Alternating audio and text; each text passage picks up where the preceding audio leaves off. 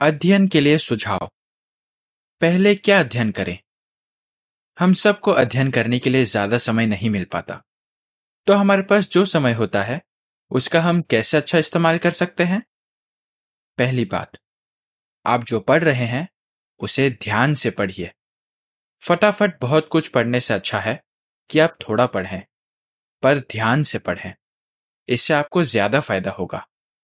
फिर तय कीजिए कि आप पहले क्या अध्ययन करेंगे? जरा आगे दिए सुझावों पर ध्यान दीजिए। हर दिन बाइबल पढ़िए। आप चाहें तो उन अध्यायों से शुरुआत कर सकते हैं, जो हफ़्ते के बीच होने वाली सभा के शेड्यूल में दिए होते हैं। प्रेरितुर्ग अध्ययन और हफ़्ते के बीच होने वाली सभा की तैयारी कीजिए। जवाब भी तैयार कीजिए। जब जब समय मिले, दूसरे नए प्रकाशनों का भी अध्ययन कीजिए।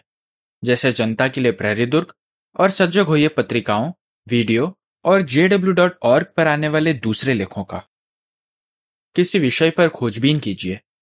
अगर आप किसी मुश्किल का सामना कर रहे हैं, आपके मन में कोई सवाल है, या आप बाइबल के किसी विषय को और अच्छी तरह समझना चाहते हैं तो आप उस बारे में खोजबीन कर सकते हैं। आपको jw.org पर पढ़ो, समझो और करो भाग में कुछ और सुझाव मिल सकते हैं। लेख समाप्त।